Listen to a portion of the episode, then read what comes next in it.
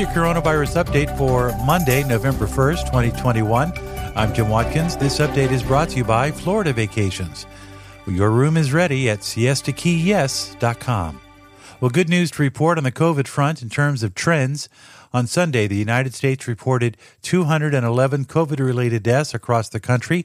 That is the lowest number of deaths reported for a single day since the pandemic began to take hold way back in March of twenty twenty.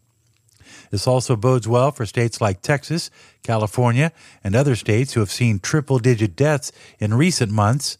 While the average remains at just over one thousand deaths per day from COVID-related illness, that is down almost thirty percent from one week ago and down forty-one percent from thirty days ago, September thirtieth.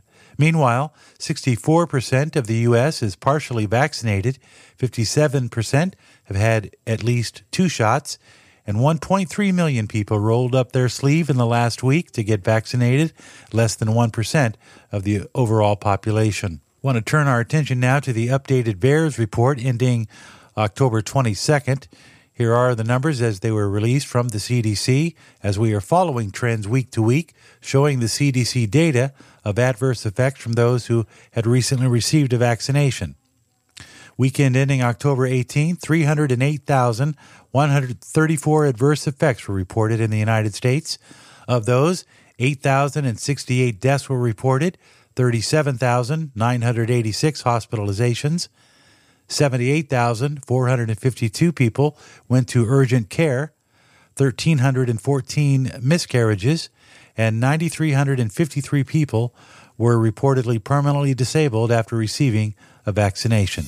And now with news with impact, the F D A has decided to delay its approval for the Moderna jab for patients between the ages of twelve and seventeen, a decision that comes just three days after the F D A authorized the Pfizer-BioNTech's COVID nineteen vaccine for children between ages five and eleven.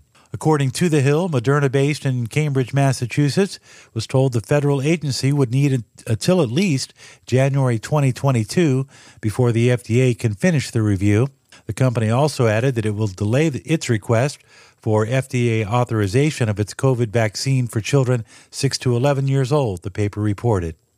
And about nine thousand New York City workers, including firefighters and police officers, were placed on unpaid leave Monday for not complying with the mayor's COVID nineteen vaccine mandate. Data released by the mayor's office on Sunday night said that about twenty-two thousand eight hundred municipal workers have not been vaccinated.